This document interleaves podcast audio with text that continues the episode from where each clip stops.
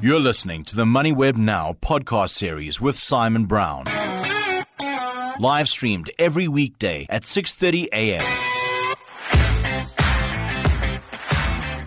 It's Monday, 22nd January 1984. 40 years ago today, the Apple Macintosh was launched, the first commercial computer to use a mouse and a graphical user interface. I'm Simon Brown, coming at you live and loud from the MoneyWeb offices in Gauteng, Johannesburg. On the show today, Nick Kunze from Sanlam Private Wealth. US markets, the main ones, NASDAQ, S&P, Dow, all closing at all-time highs on Friday. I want to dig into that. Gerhard Swart from Performanta, talking AI and cybercrime. I mean, does all this AI make for cybercrime? I mean, does it make it easier? One would think probably yes. Stian de Witt from NMG Benefit, making kids smarter about their money. This show is brought to you by Stanlib. Visit Stanlib.com to get in touch with one of their investment specialists. Stanlib Asset Management is an authorized financial services provider. Morning headlines for MoneyWeb. The Heineken-Distell deal, workers head to the CCMA. Unions say merger conditions set by the Competition Tribunal have not been met. Business Day, Fitch sees 50 billion rand bailout for Transnet. Global rating agency has retained South Africa's rating with a stable outlook, but is concerned about weak economic growth.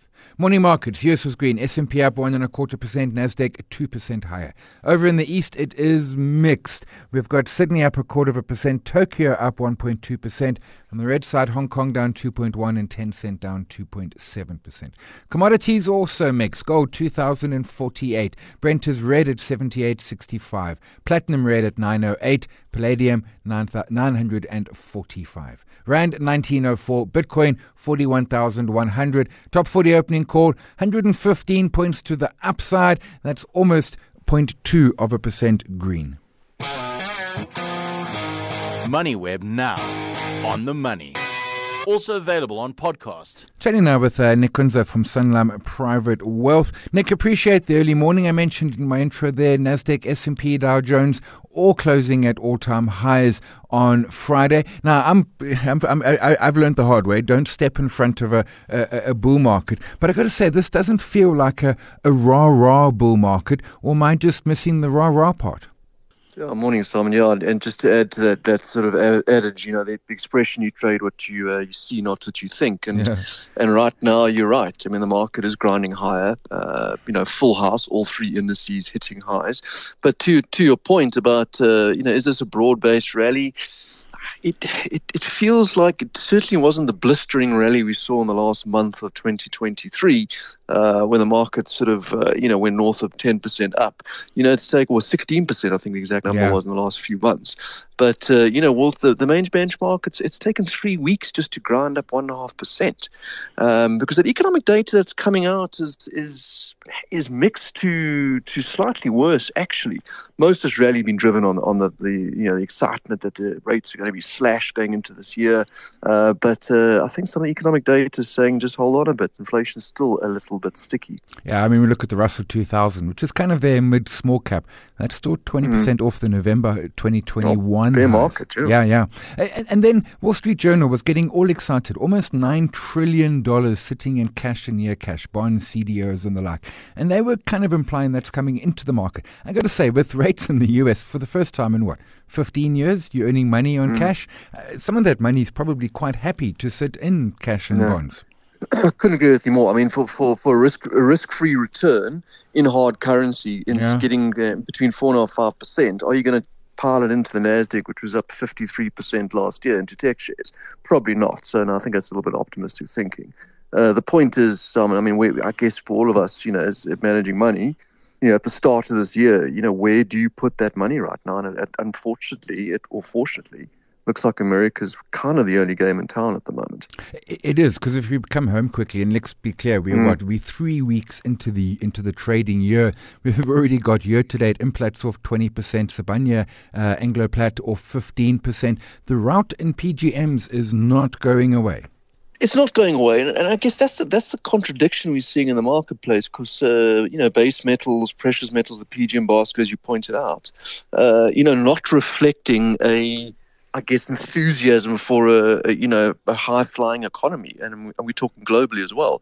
And then look what's happening in China as well. You know, that this morning they kept their rates unchanged. Yeah. The market was hoping for a little bit of a stimulus, not coming. So China's really not doing any heavy lifting for the global economy, which tends to help South Africa as our biggest trading partner.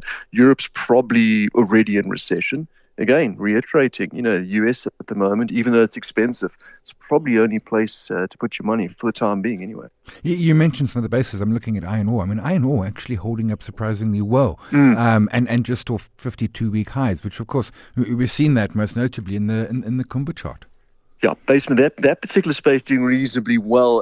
And I'm not sure if it's to do with expectations of some sort of big Chinese stimulus, restocking out of that sector. But even the iron ore contract trades in Singapore also near its sort of 52-week highs too. So that kind of, I guess that's the contradiction in the sort of global growth story, I guess. Yeah, and I got to point out that even with iron ore looking not too bad, Kumba's off 12% this year. It's been a bit of a rout for the first 3 weeks. Nick Kunze, Sanlam Private Wealth, always appreciate the early morning insights. Our poll today, LinkedIn and Twitter, is around those US indices. As I said, all three of the majors closed at all-time highs on Friday. However, Russell 2000 still technically in a bear market. Are you bullish on US stocks for 2024? Have your vote, have your say, LinkedIn and Twitter. Hear that? Nothing. Your money can do more when it blocks out the noise, as hard as it is these days. When you invest in the Stanlib Balanced Cautious Fund, we manage the risks so that you can see stable inflation-beating returns through market cycles. Invest with more certainty at stanlib.com/more. Stanlib is an authorized financial services provider and a registered manager. MoneyWeb now. On the money. I'm chatting with Gerhard Swart, he's Chief Technology Officer at Performanta. Gerhard, appreciate the time. I was going to say new year, new cybersecurity risks. Truthfully, cybersecurity doesn't really follow a calendar at all. But we have seen new things coming. And I think most important, perhaps generative AI is going to play a heightened role both in cybercrime and in the cybersecurity aspect. Yeah, hello, Simon, and thank you for having me on the show. Yes, we've already seen late last year how generative AI has been causing havoc in the world. And if I can give you one very, very well-known one, is about November last year, the biggest, what they call a DDoS attack happened in the world now, or a DOS attack. And just to explain what a DOS attack is in layman terms, is think about a traffic jam during load shedding. So you're trying to pump more cars through that robot, but the robot can only handle so much because it's not working. So what the attackers did is they used generative AI to hit this specific website, 380 million requests per second. That is unheard of. Yeah, that is unheard of. So you can imagine the problems that it caused. But at the same time, organizations like ourselves, we are using generative AI to combat the cyber criminals. And I've always said, I know it's a double-edged sword, but when the bow and arrow was invented, as an example, I'm sure it was never invented for war. It was actually invented for hunting. And it's the same with anything nowadays, right? I take your point on that. But with this AI and the generative AI, I mean, no doubt the expert cyber criminals are using it. But does it enable sort of that cliche script kiddie? Suddenly it can give, someone with not much skill a leg up. In other words, widen that base of cyber criminals. I'm going to say yes and no, Simon. The big reason is you still need to have a little bit of knowledge. So it's not as simple as help me to attack a specific bank, as an example. It's not that simple. So you do need a little bit of knowledge. And it's going to take a while before we get to that point. And I hope it's not this year, but at some stage, yes, it's going to get there. But right now, it's not there yet from an AI point of view. The more worrying factor that we've got is how AI is used to perform scams. From a phishing point of view, and imagine this, that you get a phone call 2:00 in the morning from one of your kids, and it's a generative AI voice. It sounds like them saying, listen, I'm in trouble, I need money urgently, please put it in this bank. Yeah, actually, we've got to be worried about those type of things. I read about one of those in the US, and it was actually his wife in the example. And he's a computer boffin, and he almost fell for it. But you mentioned the phishing. I mean, we've got multi-factor authentication. We hope that everyone's using at least a two-factor. Your SMS, your email, maybe it's an authenticator app or something. Is that being attacked? I mean, is that, if I've got MFA turned on, I surely can't sit back and say everything's fine. Correct, yeah. So I always say there's no silver bullet in cybersecurity, and MFA or multi-factor authentication used to be, and I'm saying this used to be because there's no such thing as flaw or the closest you would get to a silver bullet. The problem nowadays is that the attackers are trying to intercept your token as such, and your token being a PIN or a passphrase or whatever. And it happened. I almost fell for it late last year as well when I got a phone call from my cell phone operator. I thought it was my cell phone operator. And they were telling me, listen, there was just a SIM swap. Was it me? Should I cancel it? And it was very close. When they asked me for my first PIN, I said, whoa, hang on, I'll phone the fraud department rather. And then they put the phone down. So, yes, they are getting clever. Most of that is done through social engineering, so exactly like my example I gave you. But also with the evolution of AI, people are trying to intercept that on a digital level as well. A little bit more harder, but it can happen. Last one, what about work from home? And I appreciate a lot of people are going back into the office, but I think there's still a good trend where folks are spending, maybe not the whole week, but a couple of days a week, they're working from home. That home might even be a coffee shop. And I'm thinking about the poor, security, cybersecurity at the corporate, who've got the corporate nice and locked down. I suddenly go home and, it's almost all bets are off. Yeah, but you see, what has also happened, and COVID has helped advance us from a cybersecurity point of view where I work from home 4 days a week, but my machine is the whole time connected to the corporate cybersecurity measures that we have. So you could have that. What businesses need to be wary of is that whatever I deploy from a cybersecurity point of view, it's got to stretch into that home environment because nobody can tell me in our organization how I need to configure my home Wi-Fi, but they can tell me, listen, this is what I need to have on my machine from a cybersecurity point of view. And additionally, they can manage it as well. That's thanks to the cloud. And obviously, a lot of enhancements that has been done since COVID, or just before COVID, actually, it all started. So, yes, it is a worry. But we need to approach it as if, listen, if a person is sitting at home, it's as if he's connected into the corporate environment the whole time. And that's where we need to focus on. I take your point on that. A last point, this is it's an arms race. As one side gets better, so does the other. To the person out there, it really is, I suppose it's always just be suspicious. Oh, wonderful there. And even when you think about phishing and all other attacks, always ask yourself, is this real?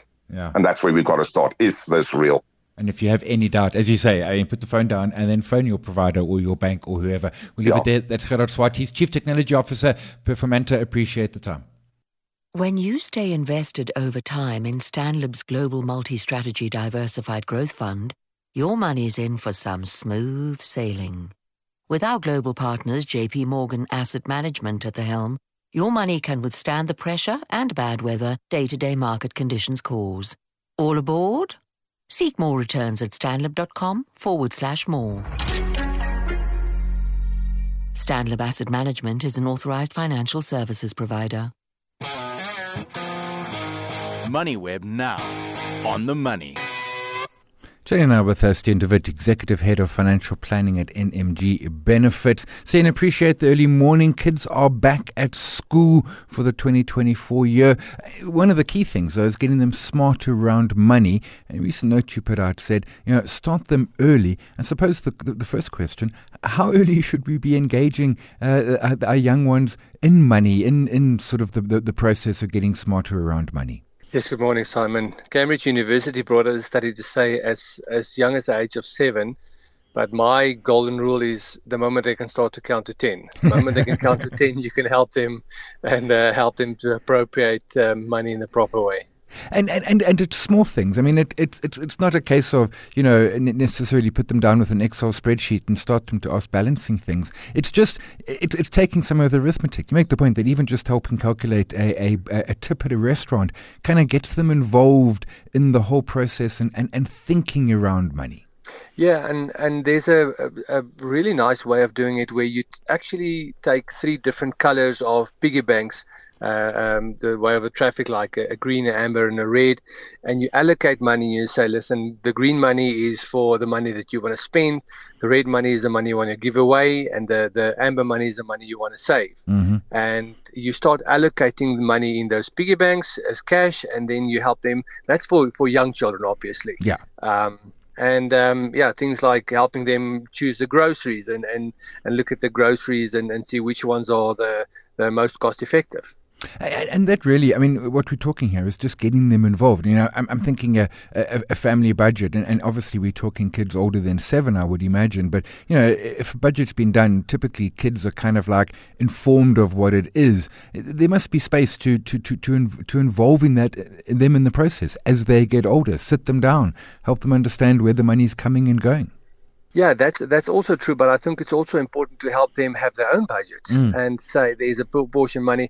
I think one of the biggest mistakes that parents make is in creating a poor mentality, telling their kids, listen, there's no money for this, instead of saying it's not in our budget. It's subtle things like that, but you're creating a wealth mindset by helping your kids work on the budget and maybe allocate a portion of the budget of the household that they can manage that on behalf of the household. And I take your point on that as well. It goes to I mean, you talk around the 3 piggy banks, and I appreciate as kids get older, they might not actually be piggy banks anymore. But one of those is around, you've got that third to spend. You know, how do you spend it? Don't blow it all on payday. Yeah, and it comes back to your budget. And you know, even as an adult, we say, you know, when you look at your budget, you always say you have your obligations, you have your needs, and you have your wants, and start breaking that down. As you grow older, you know, it doesn't matter. It doesn't help you spend money on restaurants or entertainment, but you haven't paid your rent or you haven't paid your insurance or your car. Then, you know, you're going to lose that anyway. That's setting an example, and I often make the point that, you know, when you look out at the wide world, I mean, for example, governments the world over, they all borrow more than they earn, and that's a terrible example. As parents, there's a responsibility on you to do as you say, set that example for the kids. Yeah, I think that's really, really important, that we as parents need to set the example of how do we handle money, the psychology behind money, on how we talk about money and what do we say to our kids. But yeah, spending properly, appropriately, and also sometimes you come to a place where you say, oh my goodness, there's not enough money this month, so let's get creative around it, because sometimes life happens. And it's also important to talk to your kids like things like an emergency fund and how to do with that. Yeah, absolutely. And then the last point you made was, you know, help your kids earn money. And that's not, you know, sending them off to the sweatshop. That's, you know, I don't know, if they're young enough, maybe they can wash cars or something. As they get older, they can go and work in restaurants, perhaps as waiter or bus boys or girls. But it is getting them involved in that side hustle and that mentality that, you know, money just doesn't fall out of the sky. Yes, Simon, actually Harvard Grant did an interesting study, 85-year-old study, or the study went for 85 years, where they say that people that, or children that help around the house, and you might want to pay your kids a money for chores, are actually more successful.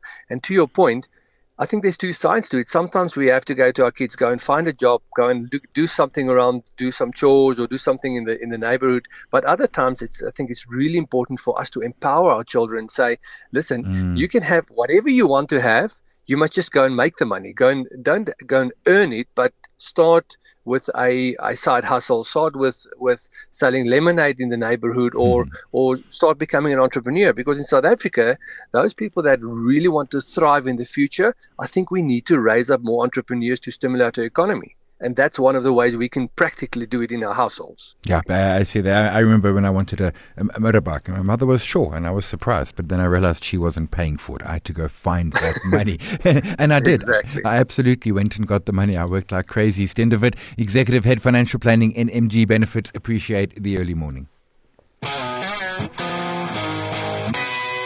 That's it for today. On Friday, we were chatting with Mia Klichler from Kruger International about that Richemont's third quarter update. It was to end December, and it was strong across the board. Watches in particular. Stock on Thursday was up some 10% on the news, as the market had been a little more bearish. She also made an important point that we got to look at the nuances in those different luxury goods, Burberry, LVMH. Both luxury, but both very different to what Richemont is doing. We asked you if you held Richemont. Almost half said yes. Over a third said you'd missed it. The rest of you said you preferred others, such as that LVMH or perhaps that Burberry. Have your say, have your vote, LinkedIn and Twitter. This show is brought to you by Stanlib. Visit Stanlib.com to get in touch with one of their investment specialists. Stanlib Asset Management is an authorized financial services provider. We're live every weekday morning, the MoneyWeb website and the app, 6:30 a.m. podcast just after 7. Thanks to my team, Eddie, Nobokhle, Nicole, to you for listening, my guests for their time. My name is Simon Brown. This is MoneyWeb Now. We'll chat again tomorrow. Karoo results. You've been listening to another MoneyWeb Now podcast, posted every weekday at 7 a.m. on moneyweb.co.za. MoneyWeb Now. On the money.